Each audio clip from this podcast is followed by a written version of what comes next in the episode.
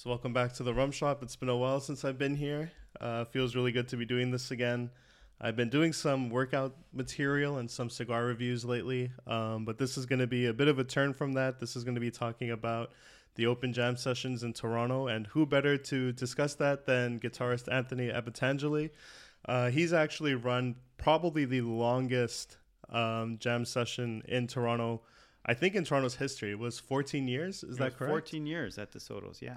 That is impressive. Um, so I'm just gonna get his take on the scene, um, how he set that up, um, how he was able to keep it going so long, how he stayed motivated to keep it going for so long.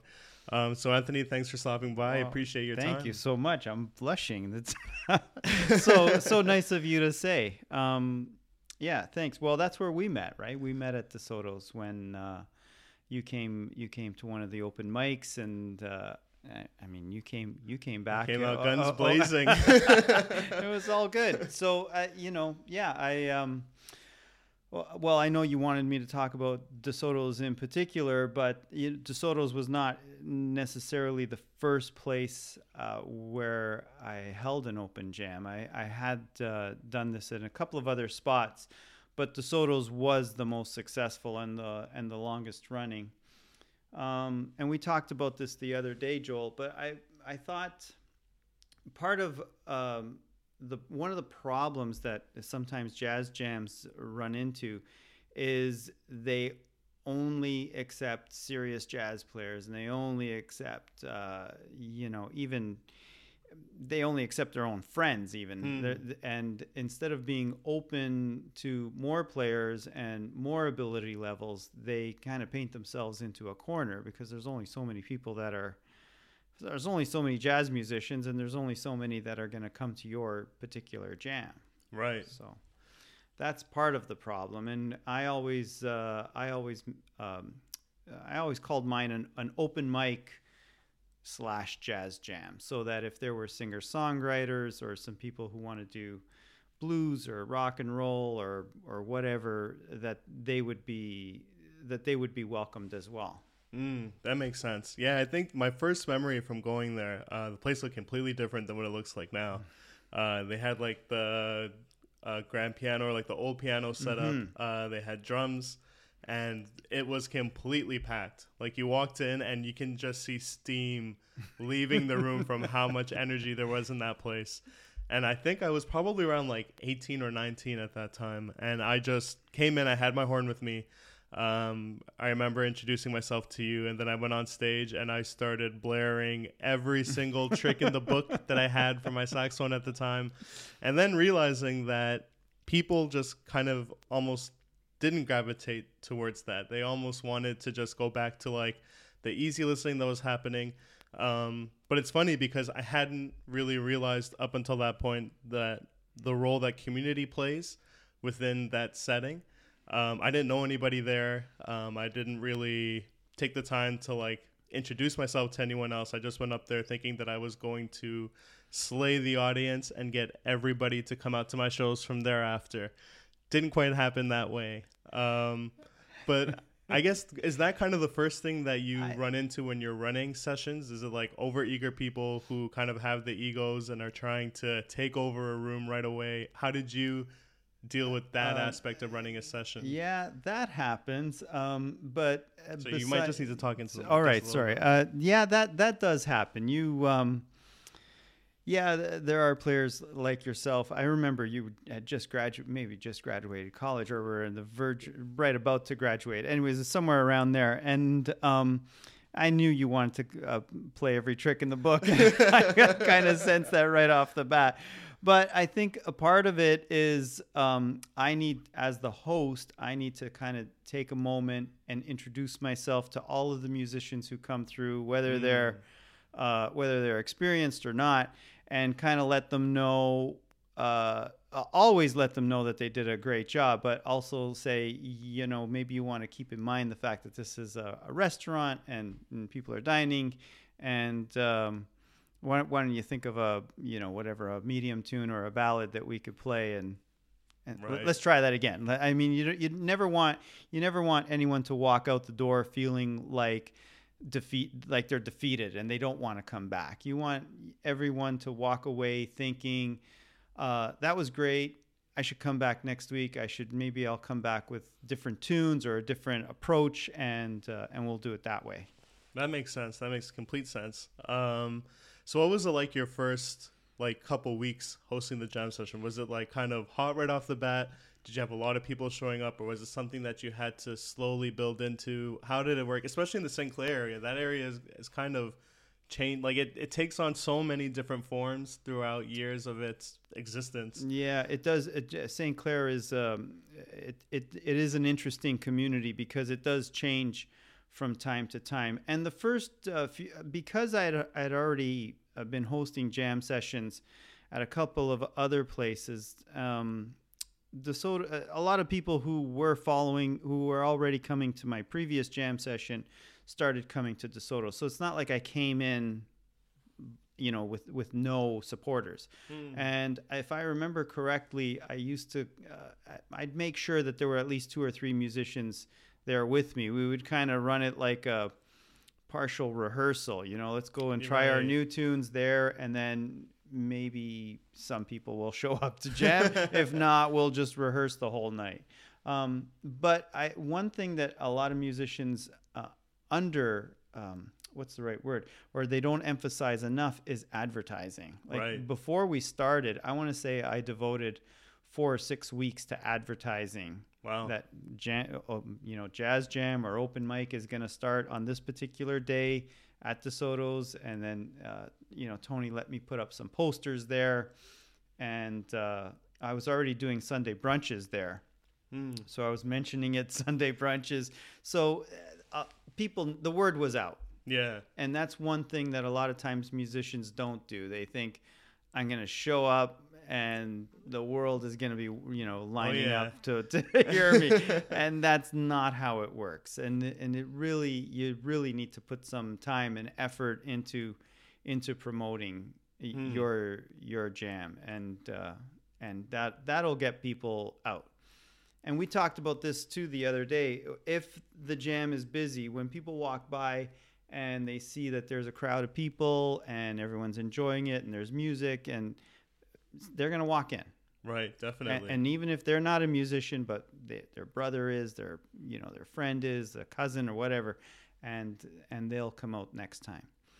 It's funny. The one thing that I think was special about DeSoto's when I, even when I after we had the conversation mm-hmm. on Sunday after we played our gig together, um, and I was walking home, it it just kind of hit me, and I remember so many uh, I guess tourists or international people, people who are traveling from wherever, would come on completely by accident, and they would just have this lasting memory of DeSoto's as being like the landmark part of their trip. You would see people from Italy, people from Asia, people oh, from yeah. all over the place who would just show up uh, just because of the vibe, just from looking inside, DeSoto's has like that double uh, screen or double windows, right, right, where you can just see how packed it is. And compared to the rest of the neighborhood, like it was, it was unreal. I mean, you have like Fox and the Fiddle right across the street, where people were just saying, you know what, I don't want to go there. I want to go to DeSoto's. I want to check out what they're doing, and it was really part down to the community that, that you helped build and I think part of that comes from the lack of egos that were in the room. I think a lot of people over time ended up just checking their egos at the door and they said, you know what, we want to commit to the space that we're in instead of trying to one up a musician or instead of trying to show that I can I have the most tricks in my bag or showing that I'm quote unquote the most experienced mm-hmm. musician. Mm-hmm. It became especially for me after realizing within the first couple weeks of going uh, the sincerity of of musicianship that was there of seeing people just say, you know what, I might not be the best musician in the world, but I want to go there and have a great time. And like the people watching really felt that. It was a really interesting thing to kind of witness and experience. Um, and I was gonna ask you, how like how do you kind of keep that energy going? So I know like jam sessions they can kind of run after like an hour and a half, two hours, especially like jazz jam sessions, it can kind of sound like all the same thing. It sounds like people just trying to constantly uh, show what they know, show off what they can play, show off for themselves, just that little circle of people who are up there. and it becomes an experiment where the crowd is watching them, and I'm sure after, well, me myself included, after a couple drinks, I'm out of there. Uh, I'm done Right. with the experiment. Um, but the people at DeSoto's, the engagement was so high. It was so like you can see people who almost wanted to go up and try it because I think people made it look like it was so much fun Mm-hmm. that you did get people who came up and said, "I, I want to try a song," and oh my god, some of those some, songs. were- sometimes it was a disaster, and, and that's okay. But I think that uh, you're the host. Like, I mean, this is part of this is part of what uh, sometimes we forget. You're the host. Mm, So and I didn't I didn't treat it like these people were showing up at my gig. I treated it like they were coming to my house and, and you don't want anyone to leave your house feeling terrible. you want Right, everyone to leave your house feeling like that was that was great. And so um, you know, I when I wasn't playing and I didn't feel like I needed to be playing all night. I think that's another part also of it. true. Yeah, you you I rarely play- you played like the opening and I played a little bit at the maybe the beginning, and then. I'll go around and and find out who's there just to listen, who's there to uh, to play, and then make sure I got all the players to come up. And even if somebody said, you know, I I know how to sing two jazz songs, we got a lot of that, right? I'm, Yeah. you know, I, I know how to sing two jazz sunny songs. side of the street. What a wonderful world. what a wonderful world. Two songs that I still summer- don't know, by the way. I still got to get those under my bag. Summertime. How many? And summer, yeah. Summertime. So, um, Let's not forget the ways that you play them. There was a funk groove, there was a Latin groove, there was a swing groove. That was more for me. um, but you know, make sure they get up there and they have a good experience. And when they're up there, make sure that there's going to be other musicians that are going to be able to support them, so they feel like a star. When they, you know, you're not Yeah. you're not going to put the rock and roll guys up there to support uh, a jazz singer. Like, you know, you you you want to. I think that's I think that's one of the main differences is you want you want everyone to kind of come in and feel welcomed and feel like they're going to get their moment on the stage but even when they walk away feel like you know you should I'll, i would even make a point of uh, of trying to catch people as they were on their way out the door saying hey you know what that was that was fantastic you come back anytime hmm there were a few people who I didn't say that to, but for the most part, I said that to to There could be some people doubling on instruments. I would say, you know what, that was fantastic. Come on back. Uh, you know, bring your friends. Yeah, and they definitely came back. I think That's that part of it. was, and we kind of talked about like the direction of the economy. Um, you know, kind of like it's very hard to part with your dollar, and if you're Mm-hmm. gonna part with your dollar, it has to be an experience. It has to be. You have to feel like you weren't giving away your money, but instead you were a part of something, and your money is contributing to something. Right. And no place exemplified that more than DeSoto's. I mean, at a jam session, very rarely do you have any communication with the crowd. It's all you're always trying to network with other musicians. You're always trying to see, you know, who who can I play with for this gig? Who can I call for in case I need a sub? Um, at DeSoto's, it was like after I was done playing, I felt like a superstar. People were just buying me drinks all night. People were literally just tipping me for no reason. And it's because of that feeling of, as you mentioned, coming to your house. You know, you wanted that. And I didn't realize that I was contributing to something that great because it was, it just felt like, it almost felt like a gig. Like for me, myself personally, I can remember Thursday nights were coming up, and like that was like the high point of my week. I knew the weekend was around the corner when Thursday nights would hit. I called in sick to work so many days on Fridays. The next day, I had to find subs because of just what a time uh, I had at DeSoto. So I was gonna ask you. Um, you also mentioned about you know acknowledging everybody, talking to everybody. Is that something that you had naturally, or is that something that you had Oh, to no. work on and build upon? Oh no, I I I learned that the hard way, right? when you're when you're doing gigs and um, uh, not succeeding, you got to figure out what is the missing element. And you know, like I said, I I had done jams at other places, and they were uh, they never quite uh, had the same sort of feel that uh, that DeSoto's did. And I and I think that um, I, I had to learn. You know what? You've got to go out and you can, you've got to go out and talk to everyone who's in the audience. Like even if it's just an audience member, like, hey, how you doing? Like, good to see you here. say something. Say Mhm. something to them so that they feel like they want to come back um, the following week. And then for the musicians, like I said, you got to let everyone feel like they did a good job and that they should come back you know or whatever. You put you put everybody in, in a i think that's just the teacher in me. I think the teacher in me wants you to succeed and Yeah. and if you didn't succeed i'm going to give you another try and uh, Mhm. and you know next week will be better than this week and i think that's a part of it. And you, you touched on the international things. That was that was a bit of a fluke because um, what happened was uh, a couple of international, you know, tourists or whatever came came through DeSoto's, and then they wrote reviews, which I, Mm.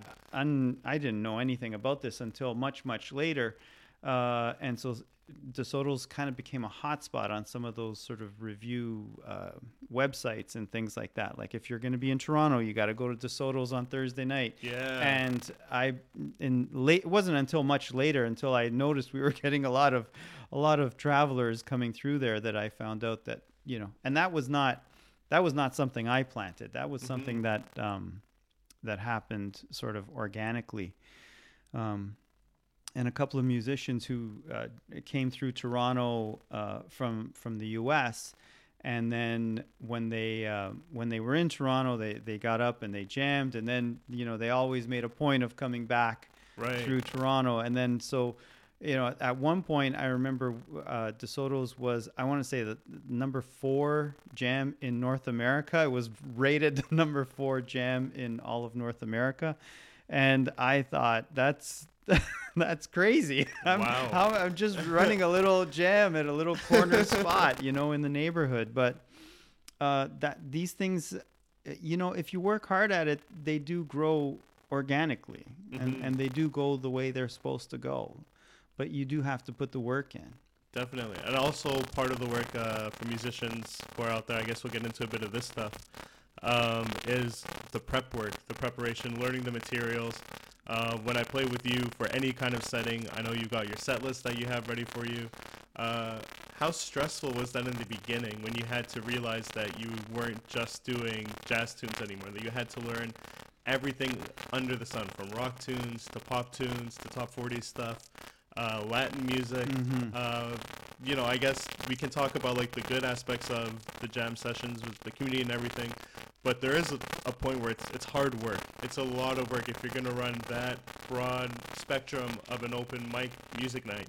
Uh, how did you kind of face that task? That's a good question because that does happen when someone will call up a song that I don't know, and yeah, there's a there's apps where you can find what the chord changes are, but you still don't. You're not really familiar with the song, so I would let I would give it give it the old college try. I would do my best and and try and make it work. But what I would often say to them is, "Hey, I never heard this song before. Mhm. Why don't you come back in a couple weeks? Let me listen to it, and I'll learn it. You know, here's my email. Always, Mhm. always have business cards with you. I know, For I know that the I know that the younger generation doesn't doesn't go for business it's cards. the Instagram handle. Yeah, but you know what? You still need a bit. You still need something concrete that you can hand to somebody and say, "Here, contact me. Tell me when you're Mhm. coming again, and I'll make sure I know that song." And and I had to make sure I knew that song. like, uh, and and sometimes I would get, you know, I would leave my house around six uh, six thirty or so. Uh, and I'd be getting emails at you know at five o'clock saying, "Hey, can you learn this song for tonight? I'm coming with my girlfriend." and you have to drop everything and learn that song. Um, so yeah, it is a, it is a lot of hard work, and sometimes you're learning stuff that you know may not appeal to you, but it's not it's not for you. Mm. It, it, it, this is the ego part that we were talking about. Like sometimes you have to stand back and let someone else. This is someone else's moment to shine, and Mhm. and your role is a supporting role, and so support them and let them shine. And in the long run, it's gonna it's gonna pay its dividends because they'll come back, they'll bring their friends, and maybe their friends come up, and then and the thing grows organically that way. Or you know, the alternative is you shut them down, and and that's the end of the growth. Right, right, definitely. I mean, you're you probably I can only think of a handful of people who I think legitimately will probably know over hundred songs from Oh. the Great American Songbook. Oh gosh, I mean, at least. Like, yeah. I'm, I like Pat LaBarbera would be another guy who I think off the Ooh, bat would probably know know that many tunes. Um, Kirk MacDonald, of course, and like Robi Botos and those guys. But on that level of somebody just coming in and saying, "I want to play this tune," and then you being able to say, "Okay, sure," like it. That taught me an awful lot um, because I think I get stuck in my ways of these are the songs that I like. I maybe 20 Mm-hmm. uh, that I know that I'm comfortable with, that I don't want to learn anything else from, and I don't want to deviate from these songs. It's in my my bag. And then you go to a gig and somebody calls a song, and I'm the guy who has to go. Ah, I don't know, maybe. Um, so that was one thing that I learned from from So DeSoto. I was never. Um, I mean, well, here we go. Let, let's just turn the tables because so I I do remember when you came in. Uh, and you were playing, and I, I, I remember saying something like, uh, "Your, your playing reminds me of Sonny Rollins," or, or something like that. And, and you said, "Oh yeah, I listen to a lot of Sonny Rollins." And I asked you for, give me three or four Sonny Rollins tunes that I should learn, that we could play together. yeah, so- that's right. So now, uh, I, you know, by turning the tables, like you're teaching me, you're you're you're sending me in a direction, and yeah, I do have to do the work and I have to learn those songs. But the next time you come and you play your Sonny Ro- your favorite tunes, and I, so uh, that just worked for both of us. I got to learn some new tunes. You got to play the songs you Yeah. want. You look like a star. I look like I'm the most accommodating host. like everybody wins. It's And true. so- it's true. uh, that's uh, whereas, uh, uh, you know, without mentioning any names, I know that there are some hosts who say, "No, I don't do that kind of music. I don't do that kind of music. I Mhm. won't do that." And you're just closing doors. Yeah, you're, Tilly tells in your audience for sure. you're closing doors to to those musicians and to every connection that that musician could possibly have. Mm, right. You've just shut that door. It's true. How? What's your opinion on that kind of scene where people are very strict in what you're playing? You know, like, I mean, because like for example in in London, because it's such a big space, like in the UK, Mhm. you can have pockets of certain things that you want to do. You know, if you want to do the top 40 stuff, you can go to Croydon. Uh, if you want to do like the hip, cool hip hop stuff, you can go to Brixton. Okay. Um, Toronto doesn't really have that. Like we have kind of like this is this place where I'm going to control the space and this is all we're playing. There's not really like a spot where you can go from place to place to place and have experience different cultural aspects of music. Everything's kind of in one centralized location. And a lot of people just refuse to want to host a session that's kind of open to that interpretation. Um, Right. How do you feel coming I- from a guy who well- had to take on responsibility of learning so much I think material? I think that when you're, you know, uh, there are I I I'm not trying to knock you know the serious jazz jams because there's a place for them. Hmm. It's just not. This is just not the place, right? Right. That I mean, if you know, if somebody came in from out of town and they wanted a serious jam, uh, jazz jam, well, there's places for that, and that's fine. But I felt like because DeSoto's, I mean, it's not a, it's not a nightclub, it's not a music club, it's a restaurant. On a Thursday night, though, you would It- definitely. it- it definitely like it felt was like a it was nightclub. nightclub. I remember they had to move tables. Yeah, that's right. people- To get people in and make space for dancing and all that stuff. But I think that um, you it is more of a it is a restaurant, and you do need to keep that in mind. And not everybody is a jazz fan, and sometimes they just want to hear a nice song. And Mm. you know, we've had rock and roll guys in there, and singer songwriters, and all kinds of stuff. And you have to just take it, like, Right. and that because, like I said, every person that comes in the door, you can't just look at that person as one person. You have to think that this person is connected to, you know, friends and family that that could be customers next week or next month, and and that's that's I don't I don't ever want to close the door to that Right. and I think that it's also connected to, you know, sort of my overall philosophy. Uh, y- you and I have played dozens of jazz gigs together. A lot of them are corporate events and weddings and, and things like that. Um, they're not always club dates. Right. And when you're gonna do a corporate event or a, or a wedding, you do need to be a little bit more open. You can't be so stuck in your ways to say, "I'm going in. We're playing Sonny Rollins all night long." like you, you have to say, you know, we're gonna play sort of more familiar melodies. We're gonna play "Just Friends" and "Girl from Ipanema" and and stuff like that. And the jazz snobs are going to look down their nose and say, "Oh, I would never do that." Well, then don't do it. Like, what can I tell you? I'm but I'm going to do it. I'm, I'm going to do it. I'm going to if they want to hear "Fly Me to the Moon" 7 times, we're going to play it 7 times. Like I can I you've got to put your ego aside for for that. It's funny. I remember uh, this gig that we played. Now that you mentioned uh, playing like corporate stuff, um, there was a club gig that we played actually on the Esplanade uh, a little while back, and it was um, I think it was for like either a benefit or something, but they wanted jazz hands. And I said, I got this guy who's got just, just to me, you you have one of the best guitar sounds Oh, thanks. that I've ever heard. I always mention that. I'm gonna get people. I'm gonna let them in on a big secret. If you choose to let them know what your setup is, because I Yeah. just think it's, it's gorgeous. Um, and we played a club gig, and it was me, you, and a drummer. And like, it was not what I was expecting. You were playing, you were reaching into your bag and playing what you knew, and you were really letting it out. And I was just just observing a solo with him, and I was just like, who is this guy? I just, and it was so funny to me how you always had the reservation to be able to play like that, and then also to go to like this. It was almost like two different people.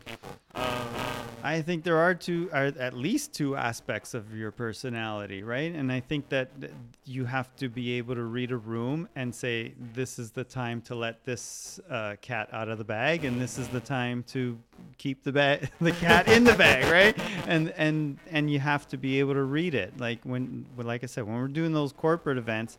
They just want some pleasant music in the background. When they say they want a jazz band, they don't really want you coming in, you know, blaring and, playing odd odd meters and, and all that kind of stuff. They that's not what they want. They want they want something similar to what they would hear on their Spotify list. And so that's what they want.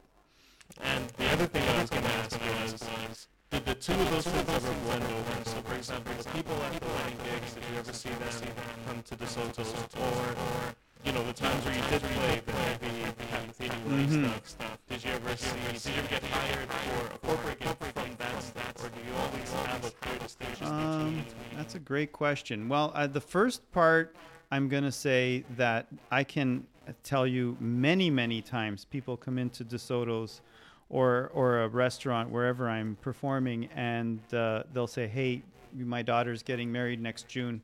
Can you guys do the cocktail hour? And, and that's happened to us, right? When we were, we're there, and I said, Yeah, me and Joel will be there. Like, that's, we'll do it that way. Um, that happens all the time. And even from those, um, uh, from those open mics. You know, sometimes people would drop in and they say, "Hey, you know what? We're having a we're having a backyard party in three weeks. Yeah. Can I get you and that guy and that guy to come to my party?" And you know, the answer is usually yes. So it definitely works in that direction. Um, the other direction, not so much. Like, is not usually when you're doing the the sort of more advanced uh, jazz stuff, um, or that's usually that's usually it has its own spot. It's it, unfortunately as musicians we paint ourselves into a corner with this stuff. We we think about okay, well if I can play this fast, maybe I can play this fast, maybe I can add this to, maybe I can do giant steps, maybe I can do it in three, maybe I can do it in seven, you know. And and we and but every time you take one of those steps, it's really an academic step and it's really just a personal challenge Right. or maybe it's you know kind of the guys i, I say guys because it's mostly guys uh, and maybe it's our sort of group and we're pushing each other but the rest of the world is not in on this ride right they're not in on They become the observers. they become the observer and and and that and you've put just put up a wall between us and them now they don't want you at their party Yeah, that's right. That's right. now they don't want you at their daughter's wedding like what the heck are these guys doing like they you know they just want they want to hear what they perceive as jazz which um you know, one of my uh, professors used to call jazz light. You know, Ella Fitzgerald and Frank Sinatra and all that kind of stuff. I love it, and and you know, a lot of people love it. But uh, you know, sometimes serious serious jazz players will go, "Oh, that's no, that's not that's not jazz." kind of is. it kind of is. well, I'm glad you said money talks because this is again, we got to remember this is a business. Like Right, Tony Morante from DeSoto's, he said, "Yeah, well, you can do your open mic here, your jazz jam. You can do it here." But this is a restaurant. Like, you know, I do need to I do need to I do need to make income here. Right, right. And part of that, part of that is comes down to around trust. I mean, like any, any, any company, company, any things works for, works for. There has to be a level of trust that's established. That's why, you know, most, in most cases, you give three months probation, whatever, whatever, six months, six months probation. Right. Uh, uh, how did, how did you take that? Take you when you went to, you went there, tell me this idea, this idea, and we're gonna make it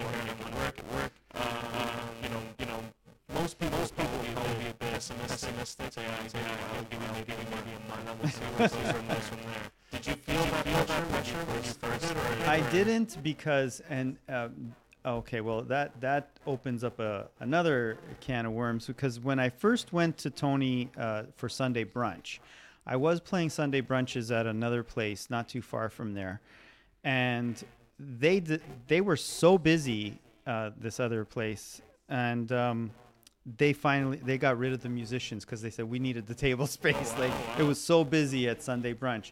And so that's when and around the time they stopped hiring musicians was the time that tony was opening up his restaurant. And i said uh, you know i got a great idea for you. And it's sunday brunch and he didn't like the idea because he wanted to be just a nighttime like a dinner place. He didn't want to be open during the day. This was going to mess up his whole schedule he had to make a whole new menu. And I said, I explained to him how the place down the street is is so packed that that they're, you know, they've canceled the musicians. And I said, tell you what, I'll I will do this for three months for free. that was a big risk on my part. Uh, but I mean, you know, I had a day job, so it, I, you know, I could have made I made it work.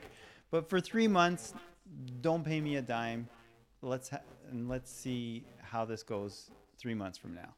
And by the three month, I'll tell you that that three months, I was working hard. I was, I was calling everybody I know. You got to come for brunch. You got to come for brunch. And then by the end of the three months, the place was packed. So now that Sunday brunches were running, and I was running my jams at these other locations, uh, but when things were falling apart at the other locations, I said, I, uh, I went to Tony and I said, you know, what do you think if I do the jam here? So I'd already been working with him for about two years. So I think that the trust was already there. And then I also said, hey, if it doesn't work, it doesn't work. I'm gonna, I'll move my jam somewhere else, and and we'll still have Sunday brunches together. But, um, anyways, it worked. It worked.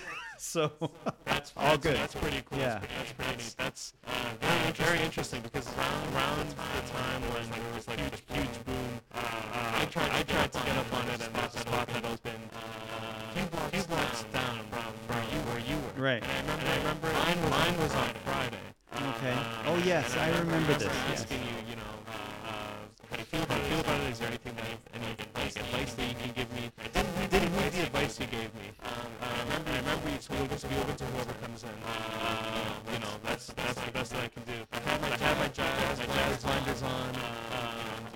Um, really heavy, guys. I learned, I learned a lot playing wise with these guys. They were just, just much better than I was. Um, um, just, just like nobody would come in, and it was, it was like I was trying everything, calling, calling everybody, I was trying to make my connections. Some nights, some nights would hit, some nights would disastrously miss. Right. Um, and I just remember seeing like the steady flow, flow that you had. Um, was there was there a time where it came for you where you just kind of just kind of knew it was going to take care of itself, or were you did you always have that feeling, feeling, or you know, Oh, no. I have to make sure that I'm doing this work to maintain it. I have to make sure that you're on top of it. ABCs, right? Always be closing. You got to Oh, that that that does not that never stops. Every person who comes in, uh, you got to make sure. And some nights I was tired, and I, you know, like I said, I had a day job. Had two kids at home and I I was tired, but Yeah. but you got to go there with bells on and and make every person feel special, and then they'll come back. I remember uh, you asked me to just run, just run it for you for a little while because you were going to be a bit late. Mhm. Those, those were the most intense moments of my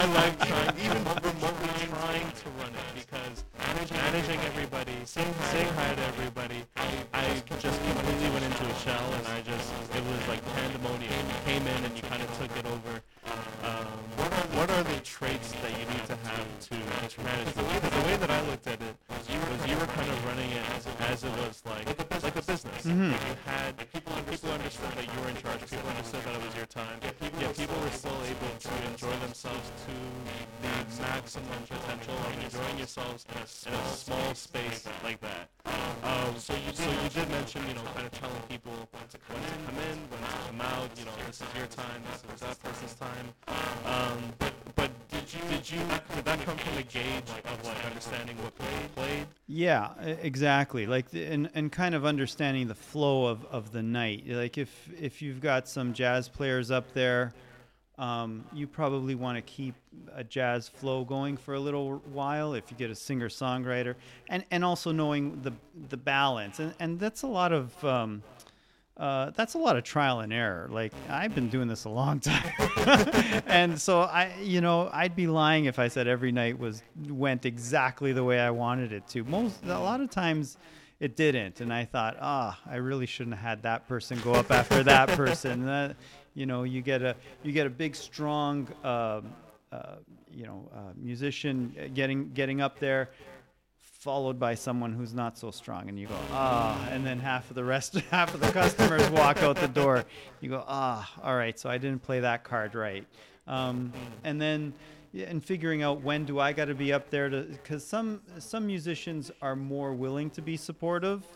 Right. than others uh, and so if i feel like there's someone going up that's going to need a little support I'll go up. Like I'll be the I'll be the pillow, right? And and some other guys who just want to go up, do their own thing. And you, g- I, I guess it's understanding the personalities. I, you know, well, I, I guess I can say my day job for 28 years was I was a school teacher, and and you deal with a lot of different personalities at once. Right. And I think that running the jam was sort of similar to that.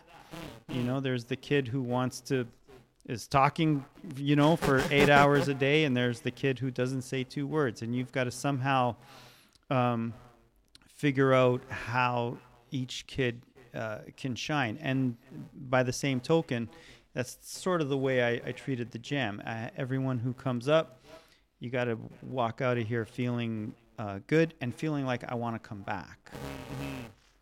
Um, so, so just to deviate away for a Mhm. small second, I might want to put you on the spot Yeah. and ask you, what is your guitar set? Oh, okay. Is it, is it like a secret that No, it's not a secret. Um, I use uh, I the guitars that uh, that I play most often are uh, I have an Epiphone Joe Pass, um, and I have an Ibanez uh, Hollow Body and D'Angelicos. But um, the other part of the sound that I think is important is I use flat wound strings.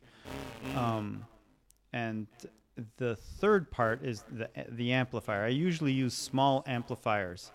Um, the reason being because they there's there's a warmth to the to them that uh, that y- you know you don't get anywhere else. Now you're a horn player, so it's a little bit different from you. But I know a lot of guys, a lot of guitar players, though they won't practice with their amp. they will just practice, uh, you know, with their guitar.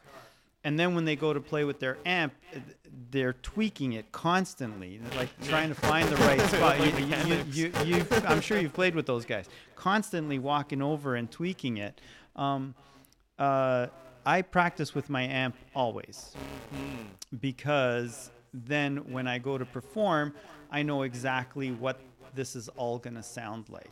Right. And I know I'm a bit of a nerd for this kind of stuff, but I and I and I drive my musicians crazy. But like when we're gonna do a gig, I like to know what songs are we gonna do, um, because I will practice those songs. Now I know exactly okay, for this song I need to turn up a little bit. For this song I need to turn Right. down a little bit. I, I the the setup I have at home is exactly the same as the setup I'm going to use, you know, for our gig. That way I know exactly what to expect. Yeah, I um, I remember like well going through phases of my saxophone Mm-hmm. playing career.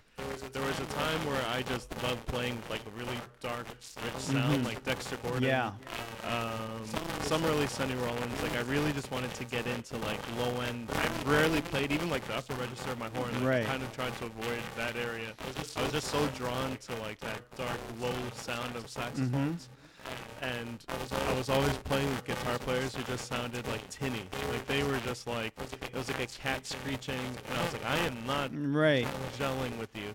Um, and then you have, and I think the one thing that I always remember is you you mentioned like the strings. Yeah, the flat one on Um, strings. I guess those are like I guess are they, they They're- harder they're- to kind of like get a control. Um, well, they're they're when they say flat wound, it means there's there's no rough edges. So as my hand slides across the strings, you don't hear any squeaking. Ah, Okay. They're also a lot thicker than those tinny sounding strings that you're talking about. They're, they are a little bit harder to play. Like by the time I'm done, you know, you, you you, you've, you, you've put in a shift. Exactly. um, and then, I, but also, I'm also going to say that, again, knowing that I got a gig with you this coming week, then I will practice um, kind of playing a, a style that I know will suit your playing. Right. So next week when I'm playing with somebody else, I'm I might play a little differently. Mm-hmm. I you know you got to be a bit of a chameleon. Yeah. And again, it goes back to the same thing we were talking about before. I want you to enjoy the gig just as much as I do. Because then when I call you for the next one, I want you to say yes. I don't want you to say, uh, I didn't really dig that last gig we did together. Mhm. So, And I remember uh, from our discussion uh, over the weekend that really got me into really wanting to do this podcast, so I can remember, you know, as much detail as possible. Um, I think you, you told me about a time where I think somebody else might have told you, you know, you're thinking about the next gig. You're not thinking about this. gig. right. And going back to the jam sessions, um, was that something that you kept in mind as well? You know, like this one is going well. What about the next one? Who am I gonna Correct. Prepare for the next one. Correct. Um, that is, I always say that you already have this gig, right? Yeah. the check is already in the mail, so don't worry about this gig. You want to get the next one, and and that and that goes for when you're hosting a jam. Yeah, tonight it's full, uh, but what am I going to do to get all these people to come back? What am I going to do to get the horn player to come back? To get the because I mean nobody's getting paid for this, right? And, Right. um, you could stay at home and watch Netflix or, or watch the football game or whatever, and um, and you know I have to I have to give you something to get you to come back, and that's and and even the customers. I mean, you probably notice sometimes uh, as the customers are leaving, you know, hey, good night, see you again. We're here every Thursday. yeah. Uh, you're a salesman. I mean, everybody's a sales. You, everybody's a salesman. It's just it depends on what I'm you're selling. Thinking, uh, thinking in my head now when there would be some moments where I can clearly tell some characters passed through DeSoto's as well. I mean, it wasn't all just. you Mm-hmm. No, know, it wasn't all great. No, no, no. I, we had we had. There were we had times when you moments. to- I'll never forget this one I think time. I know where you're going. This was um, this was a time where you know I had gone past my ego trip. Mm-hmm. Uh, this is like it took me a long time to get. I, I still have it from time to time. Just a little side. All note there, musicians but, do. uh, I just say true. all musicians. I do. was. This might have been like three or four years into the DeSoto's run. Everything's going great, and this saxophonist walked in. I don't even. I can't even remember the guy's name. He was an alto player, and um, he went around and he said, "Hey, do you guys want to play uh, blues?" And I'm, you know, like, "Yeah, sure, we can play Sure. blues." So like, I took like two courses. You know, when you're at a jam session, usually that is some people's time to just let loose. And I can recall this guy played like. I lost count after like 10 choruses of the blues, just letting everything hang out. And I can remember even the audience, like there was such a nervous energy around what he was doing that he, everybody just like mm-hmm. kind of looked over and they were, you know, it kind of felt like like a, a jazz jam from hell. Right. And uh, I remember you had to, you know, start playing tap him. I, the yeah, and, and sometimes I I think I if I if this is the same night I'm thinking of, I actually tapped the guy on the shoulder like like your time is up. yeah. Like, it's Like, it's a blues. Like we're done. we're done. that was intense. yeah. Um, And then I did I do sometimes have to step in and say right this is a restaurant like this is and I will even mention you know there's such and such a place that has jams on this night such and such a place. I uh, another thing that w- hasn't come up yet but I do I'm involved in a couple of networks like you know on Facebook and uh, and and other places that um, of of jam hosts. And Right. so sometimes there are forums and things like that and people will post things like um, and it's okay to know where the other jams are. In fact, it's a good idea to say, hey, you know what? Um, there's a jazz jam that you might be interested in. It's on Monday nights at this place. Go, go, go there. the Tell, tell and, and, you know, I, I don't, uh, but I would say go there. And I even know sometimes I will know the host's name right. say that Anthony from DeSoto's sending, you know, said, y- you know, Sometimes you, you got to send them some grenades. you do, and um, and not only, uh, you know, sometimes that happens, or or some uh, a country uh, artist would come up, and, and they're it's great, but it maybe that night is not the place. Maybe that night the vibe is just not working for them. So I'll have to say, you know, there's a country jam at such and such a place on this night. Like you do have to be again, that goes back to the homework. You do have to be a little bit aware of where all the other things are happening.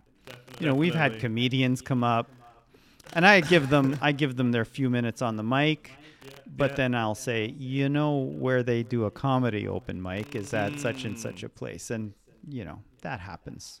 Do you have any other moments that just stand out to you? Oh like gosh. this? Yeah, some some people who said, "Oh yes, I'm a singer. I you know I'm a singer," and then and you get them up and it's and they're clearly not a singer, and so you know, and that's where you have to, uh, yeah, start playing the melody and help them get off and Yeah. at least walk away feeling like, oh well, I shouldn't. Maybe I shouldn't have said I was a singer. maybe I shouldn't have said that. I'm actually more of a guitar player, if anything. crazy things happen. Yeah, and um, I mean, there was a time when we had the drums, uh, right? And and a, a lot of people will say, "I I can play the drums," and then they get they get behind the drums and they clearly can't play the drums. Oh, uh, that's that was that was I think one of the hardest ones because I can recall um, another time where I think I might have called like uh like just the two of us or something, and um, one guy said, "Yeah, but can we play it in five? And I was like, "Uh, no, not like I I can't. I mean." I just not not possible. And he gets on the drums and he just starts smacking the drums. And right away you were like, I don't think we're gonna have drums tonight. And you packed the drums up and put them way in the back for that one. And oh. you know what? Honestly, like it's tough to make those game time decisions. I don't think. I don't think anybody thinks about that at that moment. They probably would just think just to not to have that guy there, but you went the extra That- mile. uh, and again, that is kind of like that's the you know, teacher. that's the teacher in me, right? Saying, "No, you're getting a detention, young man." we don't Um, play in five here. Unless it's take five, but other than that. Um, but there are some great people that I met over the years. Uh, Bert, who's got like that amazing soprano saxophone. Um, just such a cool player. Like it's just so. It's it's a lot of fun for me to watch him play. I think it's it's wonderful to see that like he doesn't have to be anything else other than what he is, and he's got the vibrato with the soprano, and he plays like he could play any ballad just like amazingly. And it's funny because when I tell him that, he almost like it's like he almost doesn't believe that I'm being sincere. I remember one time I was like, I'm really serious. Like I really do enjoy listening to that. Well, and think of the span, uh, the age, just the age range of the people that can. Like when I think about it, uh, you know, there were people, teenagers um, who are, you know, trying to find their way, and there were there's uh, people who've been doing it for so many years, and everything in between. And there's, um, and again, you need to make everybody feel comfortable, everybody feel Yeah. successful. And everybody feel like they should come back another time and bring their friends, um, and that's I think that's I think that's the success of it all. Like you can't paint yourself into a corner and then wonder why nobody's coming out to your gigs. Like nobody's coming to your gigs because you're not you're not reaching out to them. You're you've decided that you're going to be you and your buddies are going to have this cool club and uh, and no one else is allowed in. Well, then no one else is coming in. Right. That is definitely the truth, and it's funny because now when I think about it, like at the, you know, along St. Clair, there were so many spots. There was Ellington's, um, there was La Creole, there was uh, Tantra Lounge that I had tried to do my my thing at. All of them have come and gone. They're all no longer there. Right. And it's funny because it almost feels like the musicians kind of leave when those places leave. Right. and they Um, do want to be, you do want to be kind of close. You want to feel like, you know, when you're walking down the street, you're going to run into one of your buddies. Do- Yeah. It's, it can't be so. I think that's, that's one of the problems that a lot of times the suburban places have trouble with, right? Is because they're, it, it- you've got to drive to that location. And then that's, that sometimes becomes an issue because at the end of the gig, everybody drives back home. Yeah, some people used to come up from like Whitby, Oh, Brampton. all over. They made like two-hour commutes. Mutes to come. That's like, and that's just to get there. That's another two To hours get to go home, back yeah. And um, there's some some gearheads used to come by, and they Oh, would boy. like have to set up Oh, early. I my remember gosh. there was one guy. no, no name, no, No names, names. names. Nobody's gonna get outed. Um, but I can recall like you usually start around 7 He'd be there at five, Mm-hmm. Yeah. and he would have the most elaborate. He'd have two amps. He'd have Yes. speakers. He'd have everything running through. Yes. Top and bottom. I- it was I remember. like a crazy science experiment. That was one of the funniest things that I think I've seen at any jam session. I- but yeah, I- you know, it goes back to you creating that space where I think that person would know I couldn't do that at the Rex. I couldn't do that anywhere else. But like the, the safety of saying, you know what, I'm trying something out, and at least I have the floor to try it here. It, it's a it's a crazy safety net that you had created at that space where there was a connection between the musicians and the people themselves. Because I think even the people themselves were like, "What the hell am I getting? I came here for I came here for and a I'm- pizza and a beer, and I, what's going on? Yeah, uh, and yeah, and again, you you know, this person took the time to pack up all this gear and put it in their car and drive it down there and set it all up. What am I supposed to say? You can't, no, you know, I mean, okay, go ahead, do your thing, and then that's the kind of thing where you got to pull them aside and say, you know you're a great player. You could probably do with less stuff, like y- you know, and you got to really consider your space when you know. I you got to somehow feel find a a, a gentle way mm. to. to have them The tone it down. at that oh boy! Oh, and drummers like drummers. Oh, I Yeah. need to bring my my floor tom or my whatever. Right, my they always want to bring snare heads. That's the one thing where I learned Yeah. from DeSoto's. Uh, when drummers had a specific snare head or a specific cymbal, or they'd want to like sit there and unscrew the hi hats, put it back in, and, and and, and do their drum rolls. Yeah, and I, yeah, I, you, you do got to find a subtle way of saying, yeah, it's not really necessary. like, it's not, you know, people are, people are listening, but sometimes they're watching the football game at the same time. Like, they're not, they can't tell the difference between that cymbal and that cymbal. There was one gentleman who used to make me die of laughter. He was an older gentleman. He played the drums. I'd always ask for him. Um, and I remember we would get on, and he would just start counting right away. We didn't know what we were playing. You just go one, two, one, two, and you just start swinging. And I thought it was super hip. I thought it was funny. And then one time I asked him, I said, "Hey, how come you just like you you never call any Yeah. tunes or anything? He's like, I, I've been coming here for like 16 years. He's like, I know what tunes we're gonna play, and he just started counting and go right into right it. into it. And he was like the hippest guy. It was so fun to watch him just play and get mad at people. Sometimes he'd play, somebody would play something, he just yelled, "No, No. yes, I know. I know who you're talking about. Yeah, and and again, most of the stuff you're gonna play at a restaurant is gonna be medium swing, or it's gonna be a Latin tune, or you know, just accept that's what it's gonna be. So you're right. He can start just playing at you know whatever 120 beats per minute. Something's gonna fit. Something's exactly. gonna fit, right? You know, there'll never be another you or or one of those tunes or just friends or one of those uh, songs. Yeah, uh, we could do it.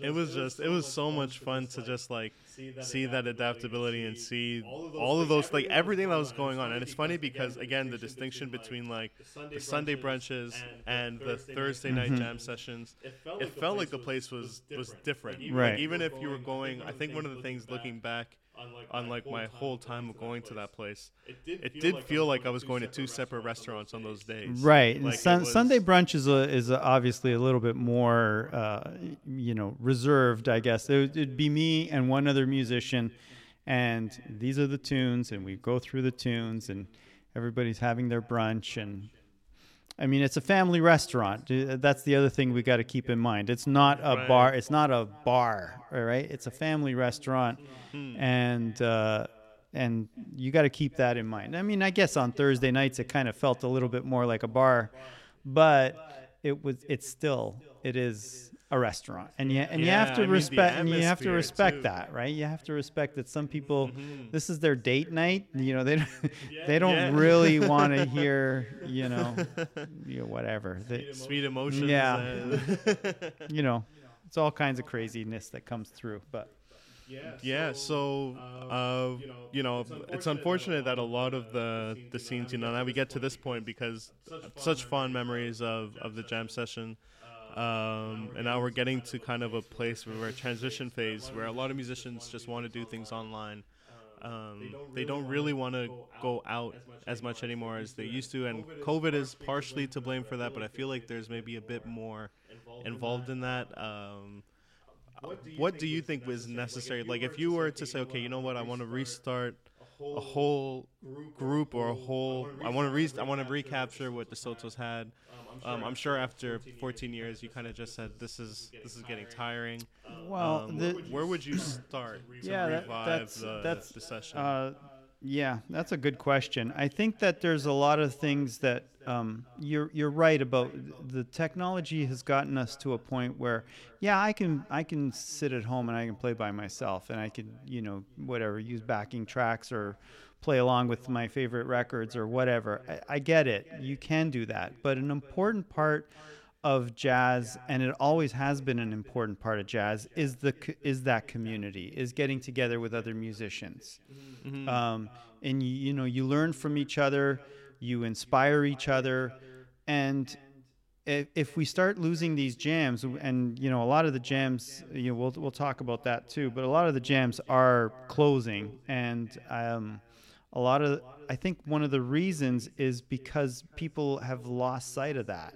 People have lost sight of the fact that I can be the welcoming host and, and allow you in to my jam and, and you can play your tunes, but I'm also losing out on that learning experience that I got from you. Like I'm losing out too. right. Right. And that's that's a big part of it. Um, so I think that yeah, you know, the internet is is wonderful and I use it just as much as anybody else does, but you do lose that that interpersonal uh, part of it. And and like I said, that's you know, we never would have left the the big band era if the guys were not getting together in after hours clubs, you know, Yeah. playing bebop tunes. Like th- that it never would have evolved. And s and ever since it's always been you know, the old guys kind of holding down the fort and then the young guys who come along and um uh, you know, I never want to be one of those old musicians who who's oh back in the old days. You know, I don't want to be one of those guys. I want to be one of those guys that says, you know, the, the younger younger generation does have something to teach us. Like, how did you get? You know, how did you get to where you are? Like, what are some of the people I should be listening to? and that goes back to the openness of yeah, I'll learn a rock song, I'll learn a, a country song, I'll learn whatever I need to learn, uh, because maybe I will learn something from it. Maybe it'll change my perspective on on something. I don't know. Yeah, no, I think that's a great point. And another thing I think um, that we were talking about again is the the worth that musicians want to put on themselves right away. Oh boy. Not saying that you know Oh boy. you shouldn't get paid for what you're doing and stuff, but I mean, as you you mentioned, you know, it, it took you three months of, of building hard hard work Hard and work. calling people and coming out before you even thought about a m- paycheck. making a dime and sometimes you have to you know uh, i know musicians want to believe that they're worth x amount of dollars and you are you, you know we're all worth we're all worth Hmm. a lot but at that moment in time you do got to be sensitive to what else um, y- what can somebody pay you Yeah, and something that stuck with me that you told me on the weekend. I remember as we were sitting, uh, having our brunch together, you kind of said, you know, these three tables are tables that they're missing out on for potential customers Right. for for your playing. Right. So how do you justify? And then we, like, I kind of went through a rough calculation, and I said one person's probably going to spend about fifty to seventy bucks. The person across from them is going to spend that much. So this is like the three tables could have very well been a 300 500 dollar table. right Um, and then you want to come in just right off the bat and demand and demand five hundred dollars. Like amount. I'm already losing five hundred dollars worth of table money, and now I got to pay you another five hundred dollars. You're now And on top of that, the, the servers that I have to pay, the cooks that I have to pay. Yeah. Uh, you know, I honestly was not one person who kind of thought about that. As a saxophonist, I'm often either the, the lead person. I get hired as a side person. Quite, I wouldn't say quite often, but I would say more times, more times than expected. Mm-hmm. Um, but I'm always like, you know what? I want this much Mm-hmm. right away because I'm the side guy and I'm the musician. And I practice and everything. And I think kind of I even get get lost of the point that okay, wait a minute, the person who's hiring me wants to play, but also I have to understand that the restaurant that they're at, are they making that much to start with? Right. What is the situation that I'm getting myself into? Um, that's one thing that you've always done. You've always been upfront about the situation, very uh, clear about what's happening, the expectation. There's there's no expectation because it's all right there in front of you. There's no guesswork. right. Um, so what when you were building your uh, open mic nights and with the people and everything, what was kind of your motivation for it? Was it solely just the the communal aspect, or you knew what it was? Was it kind of building your repertoire? I uh, I think because essentially you're playing for free. You know, this is like a, a, a ho- almost like a passion of hobby at this point before you're even making it a business. right, but um, I met you there, and you and I have done many corporate gigs together, and we've made a lot of money at those weddings and corporate gigs. Yeah. And that wouldn't have happened if you didn't true. stick your neck out and say, "I'll go there." And I'm not gonna I'm not gonna try and pretend that it's always been smooth. Um, because DeSoto's is paying me or was paying me to to be the host and to run it and to keep the musicians out of my hair, as, as Tony would say. Uh, You know, but it's more, yeah. And so I'm getting paid, but I mean, getting paid. Uh, I don't, I'm not going to get into all of that, but uh, for the amount of hours that I put in, almost Yeah. not getting paid.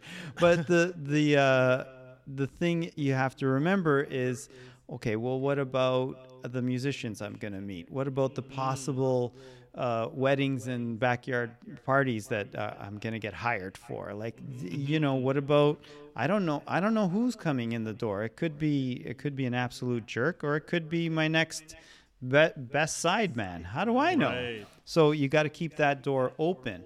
And when you talk about you know corporate functions that's a, that's a totally different ballgame because uh, you know that these big corporations are spending a lot of money for their year-end party. And so you know i have my corporate rates that i charge um, and weddings are, are another uh, sort of thing. A restaurant is a different is a different cat altogether because a restaurant makes its money from food Right. yeah. not from musicians, right? You're just adding to the ambiance. So to come in and demand that you make, you know, corporate dollars at a restaurant, I think I think that's a little unrealistic. And it's funny because I remember uh, something else that you mentioned to me that really stuck with me. Um, was you know the musician's worth isn't the fact that you're you're playing there; it's the fact that you're adding the experience, but also that people will stay. That's that's the Right. big thing. You know, you want people to stay for an extra drink or stay to have another cocktail or whatever Right. it I- that's where the Yeah, I'm glad you brought this up because I just had this conversation with a restaurant owner yesterday who said, you know, I looked on your, I looked you up and you've been playing for a long time and and uh, I think that you know I'd like you to play at my restaurant. How many people can you bring in? And I said, "Well, uh, how many people can I bring in? Like that's a that's a silly question. I you just said I've been playing for a long time. Like nobody's gonna come in. I'm not gonna get the same 40 people coming to hear me three times a week. Like that's Right. the- you know the in fact the ironic thing is the longer you play, the less people will come out and the less of your friends and family are going to come out. You know, when you're 18 and you're just you just graduate and, and, and we've seen this happen, right? Uh, someone uh, coming out of Humber College and dad throws a big party a Thursday night at DeSoto's and the kid is going to get up and play five or six songs and and half of the restaurant are, are his aunts and uncles, right? Th- those aunts and uncles are not going to come out again and again and again and again for the next 40 years. it's true, Trust yeah. me, they're not. they're not. And and so what I always say to restaurateurs is, look, if you've got people here, I can make them stay longer. Right? I can make them have a great experience and make them want to come back. But if you Mm. think you're going to hire me and there's going to be a lineup or you know around the block, like that's not going to happen. Right. I'm not Taylor. I'm not Taylor Swift. Like it's not. it, this is not what restaurant music is about. Restaurant music is about creating an ambiance. Uh, you know, and talking to the audience. We've talked about this. Yeah. You know, don't just sit there and play your tunes and and the musicians talk talk amongst themselves and say, "Well, I don't know about the chord in the seventh bar there." Like, like, you know, nobody cares. Nobody cares. Take that moment and talk to the audience and say, "This is Fly Me to the Moon, written by Bart mm. Howard in 1959." La la la la la, and say Yeah. something interesting and play the tune. And now here's another question that I have for you. So, you know, places like the Rex and um, Jazz Room, Hugh's Mm-hmm. Right, Room, and right. all those other places. Um, I think that there maybe there there was a time where people wanted, like audience members wanted to experiment with having. I guess I want to call it transcendental Right, experiences. right. So they kind of went there. I don't really think they ordered much food. They didn't really. They, they mainly drank. Mm-hmm. They drank and they wanted to be put in that you know euphoric state. Sure. So they did have the musicians at one point who were able to wank more or Right. less, just get on there and play their hearts out. Right. Um, and it's funny because you know I feel like there's a weird distinction that restaurant owners make, where they almost want that experience when they ask how many people can you bring, how many, because if you're talking about bringing people, that's almost like you're you're a nightclub at that point. You know, nightclubs are the ones that g- do the promoting and bring people here and do this Right. and that. Uh, with the difference of you know what you just mentioned Right. of you're there to provide customer satisfaction Right. and a customer experience. Um, where do you fall in between that? You know, if somebody does say, "How many people can you bring?" Would you then say, "Okay, well, Arma, I'm, you're going to tailor your business differently, where you might ha- like ask for more money in that case?" Or how do you feel? it- Should that even be a Th- discussion? that's uh, I think the I I always say, look, I take care of all my advertising. You know, I will. I, I have you know thousands of friends here and there, and I can. I will do is the best advertising I can because I don't want to play to an empty room, and you don't want me to play to an empty room. So I'll do my best, but do not think like do do not create an expectation that is unrealistic. Like if you say, you know, I think that goes for both musicians And restaurant, restaurants. you're right. I think musicians always to get the gig. I think they always. Oh yeah, I can fill the place. I can. Oh yeah, I can fill the place. No, you. You know what? Maybe you can't. Like I'm gonna. Mm-hmm. But I and I. I always. I, I have used this tactic. I guess I'm gonna just uh, give out all my secrets, but that's okay. But one That's of what we're here for. one of the one of the things that I'll say is, hey, what if we do this? Uh, we'll do one gig, no charge, and you tell and, and then we'll decide then we'll then we'll talk about it sort of the same approach i had with uh, with tony with sunday brunch um, but yeah don't pay me just have me here uh, and i'll bring out one of my best side guys like joel and say hey here we go. Always for hire. like you know and i'll pay you like i'll take some money out of my pocket but what are my choices? To spend you know a couple hundred dollars on advertising or just give the money to you and let's go th- let's go there and do a bang up job and then you know hopefully we'll get hired for uh, you know more sessions or whatever I you have to e- either you're going to spend money on advertising or you're going to spend time on advertising. So think about that and say, all right, I'm going to devote a Wednesday night. Me and Joel will go down there. I'll pay him, uh, you know, for his time, and but then it's my gig, right? Right. It's my gig, and I will take it from there Mm-hmm. but you do need to create an atmosphere like i said i think that's important and i mean you've seen me uh, work the room right? When we take a break Yeah. do not do not i always say do not go into your and i have a bad habit of doing this just as bad i'm just as bad as everyone else so they go into their pocket they pull out their phone and they scroll through something mindlessly Yeah. stop it you've got And I think that's a defense mechanism. I think people almost do that because they want to be vindicated by people to come to them and say what a great job they did, so they can ah. look kind of hip and cool and oh thanks, oh yeah. You're you're hitting on all my all my spots, right? Because you get up and you go, you walk around to the tables. Hey, how you doing? Like so good. And you know, you, I see a, a, a, little girl there, and I'll say, "Oh, how, you are you? How old are you? Are you seven? Are you six? You know?" And blah blah blah. That something like that Mm-hmm. whatever or what are you having what are you having for brunch oh that's my favorite how many times if i if i had a nickel every time i said that right what are you having oh that looks great and you know whatever Sakit is wearing a toronto maple leaf shirt oh did you see the leaf game last night whatever you're making a connection now they feel like they know a guy they know a mm-hmm. guy they know the guy at DeSoto's who plays brunch Yeah. and the next time you come in, I, hey, how you doing? You've heard me. I mean, you've seen me do this. Well, it's funny. on on Sunday, I I remember I used to ask you because I didn't, you know, like years later I found out it was part of your Yeah, your, your shtick. But I remember I used to ask you all the time, like, you know everybody on St. Clair. Like, how do you know that guy? Who's this? Yeah. And there was a there's a gentleman who walked in, uh, older gentleman. I think he came in with his family. Was, might have been like, I don't want to misquote, but he could have been the grandfather. I, I might, I, could be talking out of turn. If I am, I'm sorry.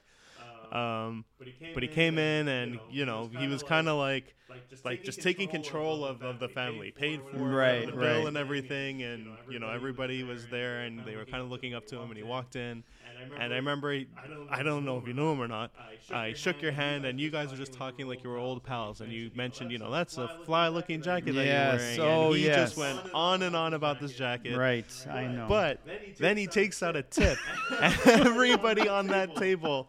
definitely. like Right. I I can't remember the last time we've made. I usually make a, a really good tips when I'm playing with you, but it's only there, and I'm the side guy. I just sit and I observe people just throwing money into this thing, and I'm sure a part of that is definitely the feeling of I know that guy. I know that guy. Oh yeah, I know that guy who's playing there. I have to leave him something because he did a great job, Correct. and it's like almost subconscious at that point that they're just filling this thing with money. It is crazy to see on a Sunday brunch anywhere basically to see that happen. And it's funny because again, going back to your point of just making people feel like you're providing that experience that they're they're heard, they're Right. welcomed. Um, and that they're important too. Right. You know, without them, as you mentioned, like we're not playing. No, you don't want to play for a room full of nobodies Right. and get a paycheck. I think that's that would feel terrible. It's Right. even like in the workplace where, you know, I don't want to. I don't want to be overworked, but you definitely don't also want to be under appreciated, undervalued. Um, and so those I try to not undervalue my musicians, and I try not to undervalue the audience, right? And Mm. make everybody feel everybody go home feeling happy. And if Canada Revenue is listening, we don't really take tips. So and then uh, so well, they give us these little buns that we have at the beer thing. That's that's. that's I'm all. kidding, I'm kidding. But you're right because now. I mean, there's grandpa. There's grandpa. He's got four. Four. I know uh, the who you're talking about, and you know, four grandkids are there, and he gave each one of them a five dollar bill to put into the to put into the tip jar, right? And Of course, I'm not going to give it just to one of my grandkids, and the other three are going to. Uh, we just. I, It and wa- all I it's- it's said so was all the I said was nice jacket. like how hard is that? but it goes a long way. Like even, I mean, I always think of the parallels now that I've started to work with like a tech company stuff. The parallels between the critical use of customer service, because really, what like the thing of that kind of frustrates me about musicians, and you know, you've been the guy who I always talk about my frustrations and realizations about music with for as long as I can remember. Um, and that's also why I kind of had this like this thing of like you being like my mentor role and how this this goes. But I've always get frustrated when musicians won't do certain things, like when they won't acknowledge a crowd or when they won't acknowledge the importance of being on time or when they won't acknowledge certain things that every typical job has. Because whether you like it or not, It's a job. you are. It's a job. Right. You know, you want to call it a passion or you want to call it your your place to do your art and stuff. But people will never conform to you. You have to be willing to reach out to them. You have to be willing to make those connections, and you know, to a certain extent, you have to be willing to also accept when some people just say, "Shut the fuck up." like I remember we were at that gig on Sunday.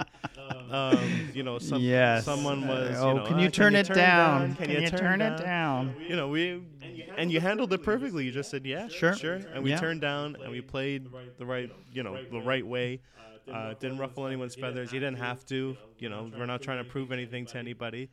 Um, but again, it's all about you know, music is a service, and what more critical way are you going to show that you can do your job well? than servicing the people listening. to you? Yeah, my dad used to say everybody sells something, and we like d- and we do, right? Yeah, we're selling we're selling music, we're selling the restaurant, we're selling the whole experience. So sell it.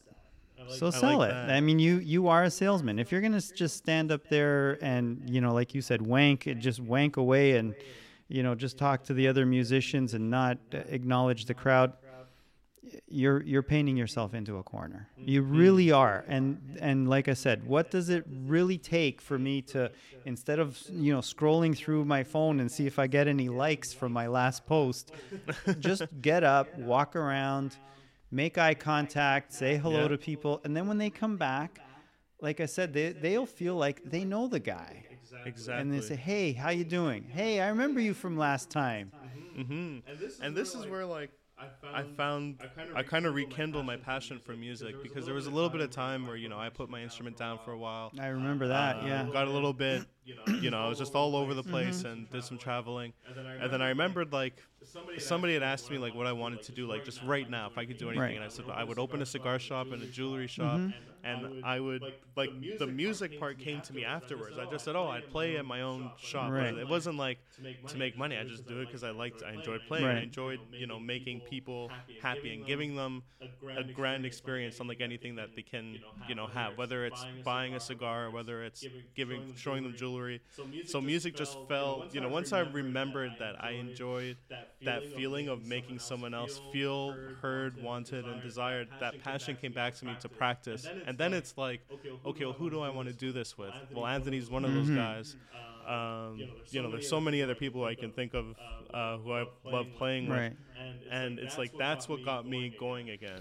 and so like for you like what what's kind of your what keeps you going for for the desire to give such a great level of service for sunday brunches or for open mic sessions? That's a good question. I think that uh, you know, I think first of all, I think that you know your happiness is always um, based on your expectations. Like if you go into playing jazz, jazz is a niche to begin with. jazz music is a niche to begin with. So if you go into it thinking that you know you're gonna work you know two days a week and and make six figures, like you're you're not. Like be realistic. And first of all, so once your uh, expectations are realistic, and then you can say, okay, how is this going to work out? Like, am I really going to be able to uh, play what I want to play and ignore what everybody else wants and still get them to pay me? Like, that's just an unrealistic expectation right the expectation if you want to play music uh, and if you want to play jazz in particular you're going to have to meet the audience halfway because the audience is is is going to pay you, and the audience is going to walk out of the restaurant saying, "Hey, that was a great night. We'll, we're going to be back next Sunday." Uh, or whatever, uh, you know, or even like you said with the jam nights, like let everybody walk out of here feeling like that was great. Mm-hmm. And if they do, they'll be back. And if they come back, the restaurant keeps you employed. like that's the whole everything feeds itself. Mm. Or you can go down, you know, a rabbit hole by yourself and and, like I said, I you know, you mentioned the Rex and, and some other places. There there's room for that. Right. But you got to decide like is that my room? Is that the space I'm going to occupy? I can never be one of those guys. Like I'm never I, you know, I always had a day job and like I said I got I've got a family that that uh, takes up a lot of my attention and I want I want that part of my life too. I don't want to be practicing for 8 hours a day, you know, for a 2-hour gig on Friday night. Like I that's just not what I'm interested in. what I do want to do is have that gig uh, at the end of the week and and do a good job. So I knew I kn- I I think I always knew I was never going to be one of those the, the top jazz guitar players in in the city. But uh, I, but I knew there was a spot for me. And so you got to find that spot, right? And Right. and you find that spot. Maybe I don't have the uh, the chops that some other players do, but maybe I, I'm going to have to have the um, the sort of the social skills or the or the customer service skills that the other people don't have. Like y- But I think even that puts you in in a spot Mm-hmm. as one of the top guitar players because I think, I mean, even like back, you know, like I guess if you want to talk about like back in the day or whatever, like Sonny Rollins and those guys when they had like the Village Vanguard spots, that's how you put yourself on the map. It's like, oh yeah, you're like this guy runs this stuff, and you know he's pretty good. I think to that extent, to, to so that's why I think it's such like a an, an amazement of so long of running a, Right. jam session that way because you do have to be a top player to do that. I think if you're not a top player, people don't want to come back. People don't want to have that experience anymore because they're like, you know, ah, this guy runs it. It's not going to be, Yeah. You know, have the professionalism to to carry that on. I think it's it's It- quite frankly, it does put you. It is it is professional. You got to treat yourself like a professional, right? And and we talked about this the other day. If if you want to be paid like a lawyer, like a doctor, like a like a teacher or whatever, any any sort of professional, well then you got to act like one. Mm-hmm. Like mm-hmm. you know, when I you, when you walk into a lawyer's office, you expect him to be dressed properly, you expect him to be prepared, you expect him to be on time, and same goes for a doctor. Uh, same goes for any any other profession. But yet, as musicians, we kind of feel like, well, it's okay if I just wear my you know my shorts and shorts an and flip flops, and then you know, no, it's not. It's not. It's not okay. Like it's you know you got to dress, you got to prepare, you've got to you've got to show that. Yeah, this is this is the highlight of my week. I've been waiting for this Right. all week long. Because when you don't when you don't follow all of those steps, that looks like you don't care. And if, and if you don't care, why should I care? this is your gig, and you don't care about it. I don't care about it. Less than you. This has honestly been one of my favorite podcast sessions. oh, this is a blast. I've been. I wish we can. Well, we definitely I- will do more of these because we have a lot Oh, of I got topics that so we've many discovered.